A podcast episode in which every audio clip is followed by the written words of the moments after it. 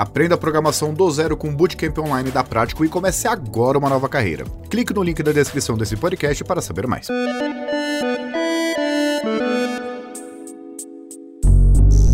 Olá, pode entrar. Wagner Waka apresentando o podcast Canaltech deste sábado. E o nosso programa começa com uma notícia bastante complexa. A Unity, que é um motor gráfico usado especialmente para jogos, vai ser usado pelo governo norte-americano para treinamento militar. O acordo de três anos assinado pela empresa não foi bem vista pelos funcionários da companhia e a gente explica esse meio de campo.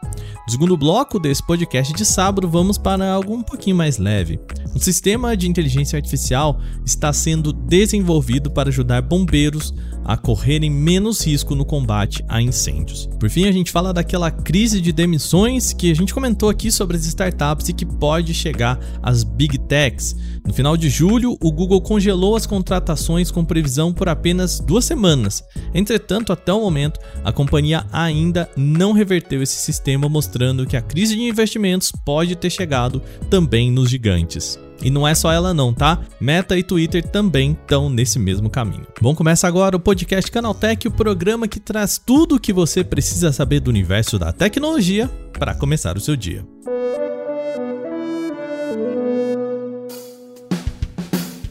Olá, seja bem-vindo e bem-vinda ao podcast Canaltech, o programa diário que atualiza você das discussões mais relevantes do mundo da tecnologia. De terça a sábado, às 7 horas da manhã, a gente traz aqui os três acontecimentos tecnológicos aprofundados aí no seu ouvido. Lembrando que a gente tem de segunda-feira o nosso Porta 101, que é o nosso podcast semanal. Já vou dar um spoiler por aqui, tá? Na segunda, a gente tem um programa sobre redes sociais que tá bem legal. Não vou dar mais informações, mas tem convidados ó, gigantes dessa vez nesse episódio. Então já sabe, não esqueça de seguir a gente no seu agregador para receber sempre episódio novo. Já aproveita e deixa aquela avaliação pra gente por lá. Já que hoje é sábado, vou fazer aquele pedido para vocês. Compartilha esse podcast com um amigo ou amiga que pode gostar desse programa, alguém que curte tecnologia. Vai lá, manda, fala assim: "Ô, escuta aí, que se você convencer uma pessoa a escutar, a gente já dobra a nossa audiência. A gente conta muito com você nessa, tá bom? Então vamos agora para o nosso primeiro tema do dia.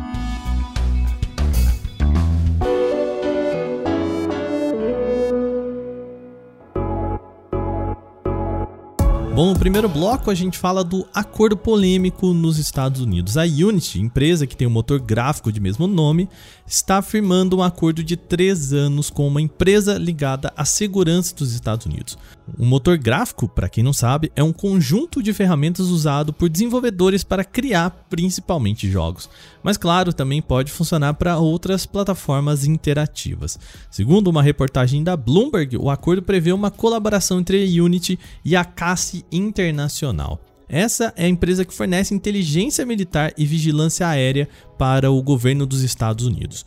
De acordo com o comunicado da empresa, a Unity será usada nas interfaces de aplicações aeroespaciais. Pelo previsto, é um sistema gamificado de treinamento militar.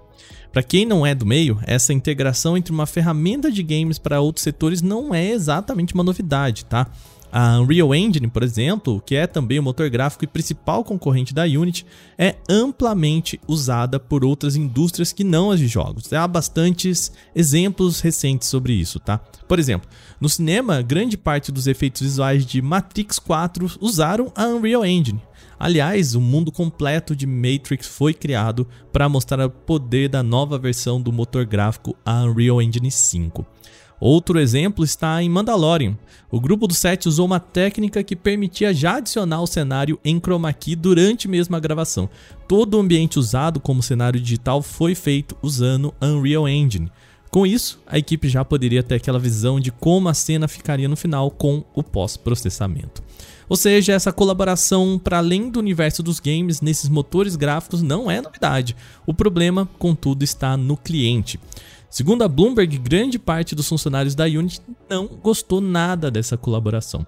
Aliás, amplia um cenário de problemas internos que já vem desde o ano passado. Em 2021, começaram a aparecer relatos de que trabalhadores da Unity não estavam felizes com a ideia de oferecer ferramentas para treinamento militar.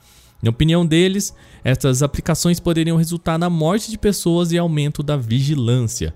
O problema, na verdade, está intimamente ligado ao modelo de negócios da Unity que ela está tentando criar. A empresa sempre ofereceu ferramentas voltadas para desenvolvedores primordialmente independentes do universo de games. Foi assim que a companhia ganhou fama no setor como o motor gráfico mais acessível para quem estivesse criando o seu primeiro jogo. Por conta desse cenário e até a sua concorrente Unreal, a Unity vê no seu futuro a oportunidade de expandir o negócio para além do setor de games, conseguindo clientes em outros espaços. E o projeto com as forças militares estaria incluso nesse plano. E vale destacar, tá, os trabalhadores da Unity também não estão sozinhos quando o assunto é revoltas desse tipo. O Google, por exemplo, vive um embate desde 2018 por conta de um projeto chamado Maven. Trata-se de um acordo da Big Tech com o governo dos Estados Unidos para fornecer sistemas de inteligência artificial que poderiam ser usados no reconhecimento de padrões e imagens com finalidades militares. Em maio de 2018, um grupo de mais de 3.100 funcionários escreveu uma carta para o CEO da empresa, o Sundar Pichai. Além disso, outros 12 chegaram a pedir demissão por conta do acordo, sempre criticando esse projeto chamado Maven. Por conta disso, o Google cancelou os acordos de expandir o projeto, eles só terminaram o que eles já tinham assinado e não expandiram o projeto, e também criou diretrizes para o desenvolvimento de tecnologias de inteligência artificial voltadas para uso militar. Ou seja, Desenvolvedores que não querem produzir conteúdos que vão ser usados para uso militar não é de hoje, tá? Agora resta descobrir como que a Unity vai reagir a essas críticas dos seus funcionários.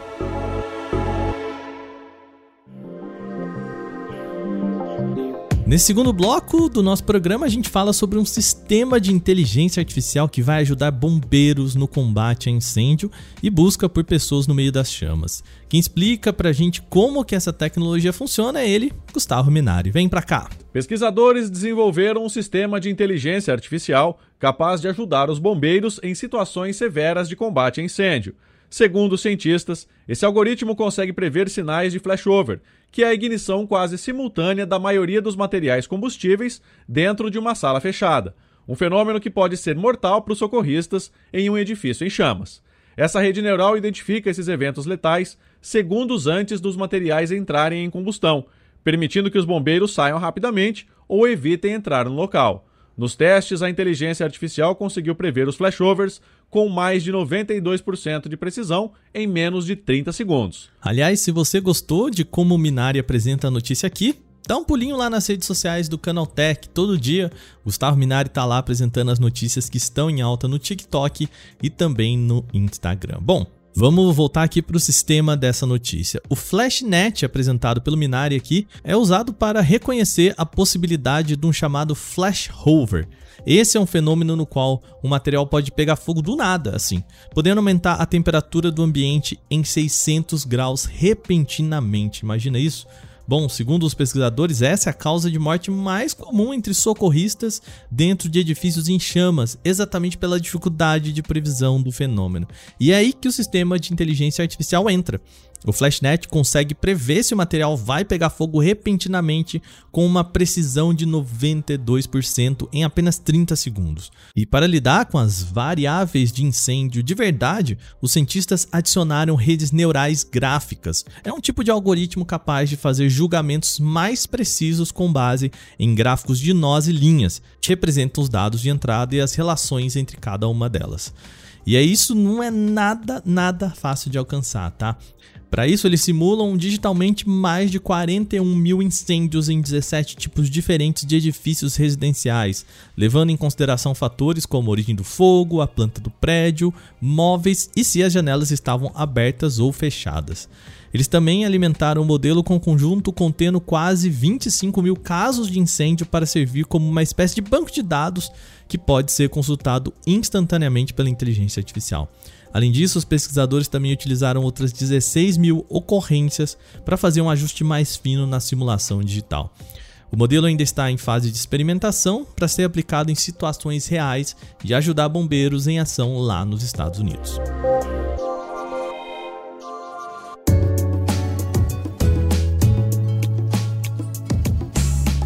Último bloco de hoje, vamos falar sobre mais uma onda de crise no setor da tecnologia. A gente já comentou aqui sobre demissões no mercado de startups por conta de um cenário mundial de investimentos. Pois bem, agora o movimento também pode ter alcançado as big techs.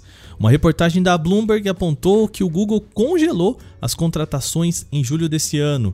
O memorando enviado a alguns líderes da empresa previa um congelamento de duas semanas só, que seria mais um atraso no processo de contratações do que cancelamento de vagas. Pois bem, já estamos em meados de agosto e a empresa ainda não recuou nesse congelamento. Embora o cenário não seja o mais positivo para a Google, isso também não representa o pior dos mundos. A empresa, no segundo trimestre desse ano, contratou aproximadamente 10 mil pessoas para o seu quadro. Segundo o e-mail enviado pela empresa ao site The Information, o Google está em um processo de revisão de cargos, o que pode gerar também cortes na companhia. Um diretor do time do Google Cloud ainda teria enviado e-mail para o seu time falando sobre possíveis cortes no final do ano. Mas o Google não está sozinho nesse cenário, tá? Uma reportagem do site Inc., em conversa com funcionários da Meta, disse que o CEO da empresa, Mark Zuckerberg, também prevê congelamento na empresa e até cortes em algumas áreas. Segundo o site, ele teria dito a funcionários que a empresa vai contar com menos recursos, que é o nome financeiro que eles usam para falar dos funcionários. Assim, os trabalhadores teriam de se esforçar mais com menos pessoas, é isso que Zuckerberg teria dito. O mesmo também se vê no Twitter, tá? A empresa também decretou um congelamento de contratações e foi até além disso. No início de julho, a companhia confirmou que demitiu cerca de 30% do seu quadro de funcionários. A conta é de que 30 mil pessoas do Twitter teriam perdido seu emprego em dois meses com essa ação da rede social. Bom, terminadas as principais notícias de hoje, vamos para o nosso quadro Aconteceu Também.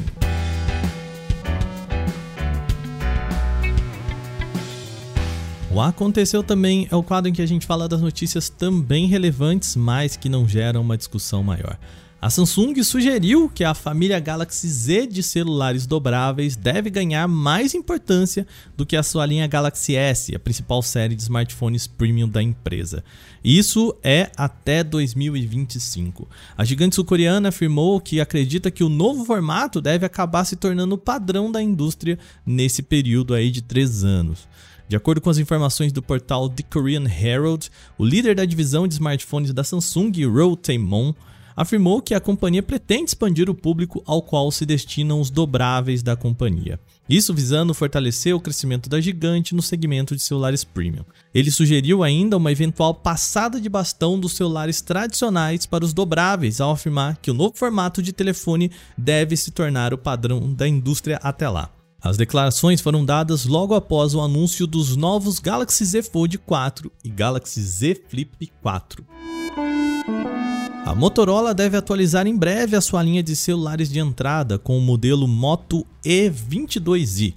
O aparelho acabou de receber certificações em órgãos regulamentadores dos Estados Unidos e Emirados Árabes Unidos, indicando que o lançamento é iminente. No FCC, o Federal Communications Commission dos Estados Unidos, o aparelho ganhou um registro com alguns detalhes de conectividade.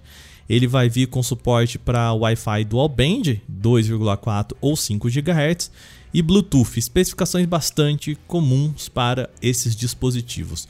A data oficial para o lançamento do Moto E22i também não foi revelada até o momento, mas o aparecimento em certificações indica que isso deve ocorrer em algum momento das próximas semanas.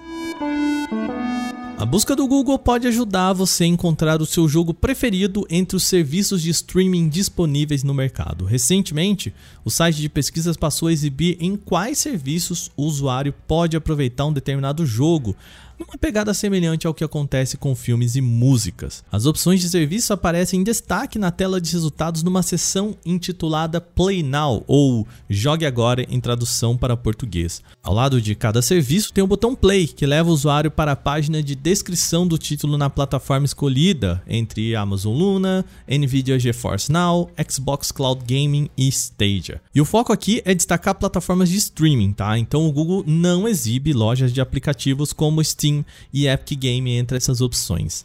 Essa restrição até faz sentido para a empresa, uma vez que ela é uma das concorrentes do segmento de jogatina em nuvem com o seu Google Stadia. O Facebook Messenger finalmente começou a testar a criptografia de ponta a ponta em qualquer tipo de chat. A empresa de Mark Zuckerberg revelou nesse dia 11 que já experimentou o mecanismo de proteção e ele está disponível entre alguns usuários. A criptografia de ponta a ponta é um mecanismo de proteção adotado pelos principais aplicativos de mensagem. A função garante que somente o remetente e o destinatário possam abrir e interpretar os envios, seja texto, foto, vídeo, chamadas e muito mais, o que impede que o conteúdo seja interceptado por usuários não autorizados. A proteção por criptografia no Messenger é uma promessa já antiga do Facebook. No ano passado, a Meta esclareceu que não pretendia implementar o mecanismo de segurança antes de 2023. Na época, a empresa justificava o atraso com suas preocupações na proliferação de conteúdo de abuso infantil, uma discussão recorrente acerca dos aplicativos de mensagem com tanta privacidade habilitada por padrão. O embate envolvendo Twitter e o Elon Musk ainda pode estar longe do fim. O bilionário sul-africano pode preparar um novo rival para a rede social dos passarinhos. No próprio Twitter, Musk postou algo que deixa no ar a possibilidade de uma nova rede social própria chamada de X.com ou X.com. Em uma conversa no Twitter, um seguidor indagou Musk sobre a criação de uma rede social própria, já que, ao que tudo indica, o negócio dele com o Twitter deve mesmo não acontecer. Sem dar detalhes, o CEO da Tesla e da SpaceX apenas respondeu com X.com Além disso, o site X.com já foi um banco online cofundado por Musk em 1999 que depois viria a ser afundido a outro sistema de pagamentos para formar o PayPal. Em 2002, Musk e seus sócios venderam o PayPal por eBay e durante 15 anos o domínio X.com ficou longe do seu dono original e agora volta para as mãos do Musk. Ainda é cedo para determinar os planos dele para esse X.com, até porque o dono da Hyperloop é conhecido por suas bravatas que não geram muita coisa, apenas barulho nas redes sociais e no mercado. Como ele não deu nenhuma explicação a respeito da sua ideia de como seria essa rede social, por enquanto tudo não passa de especulação.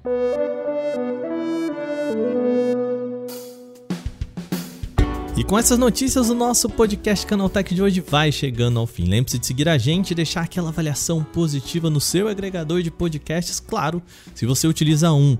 É sempre bom lembrar que a gente publica o nosso programa de terça a sábado. A gente tem um episódio novo logo de manhã aí para acompanhar o seu café às 7 horas da manhã. Esse episódio foi roteirizado, apresentado e editado por mim, Wagner Waka, com a coordenação de Patrícia Gnipper. O programa também contou com reportagem de Igor Almenara, Douglas Siriaco, Renan das Silvadores e Vinícius Mosquen. A revisão de áudio é da dupla Gabriel Rime e Mari Capetinga, com trilha sonora de criação de Guilherme Zomer. Agora a gente vai ficando por aqui. Como hoje é sábado, a gente tira um descanso aqui no final de semana, mas segunda-feira temos o Porta 101. Então não se esquece, segue a gente também no outro feed para você não perder esse programa. Bom final de semana para você, um bom descanso. A gente se fala na semana que vem. Até lá, tchau, tchau.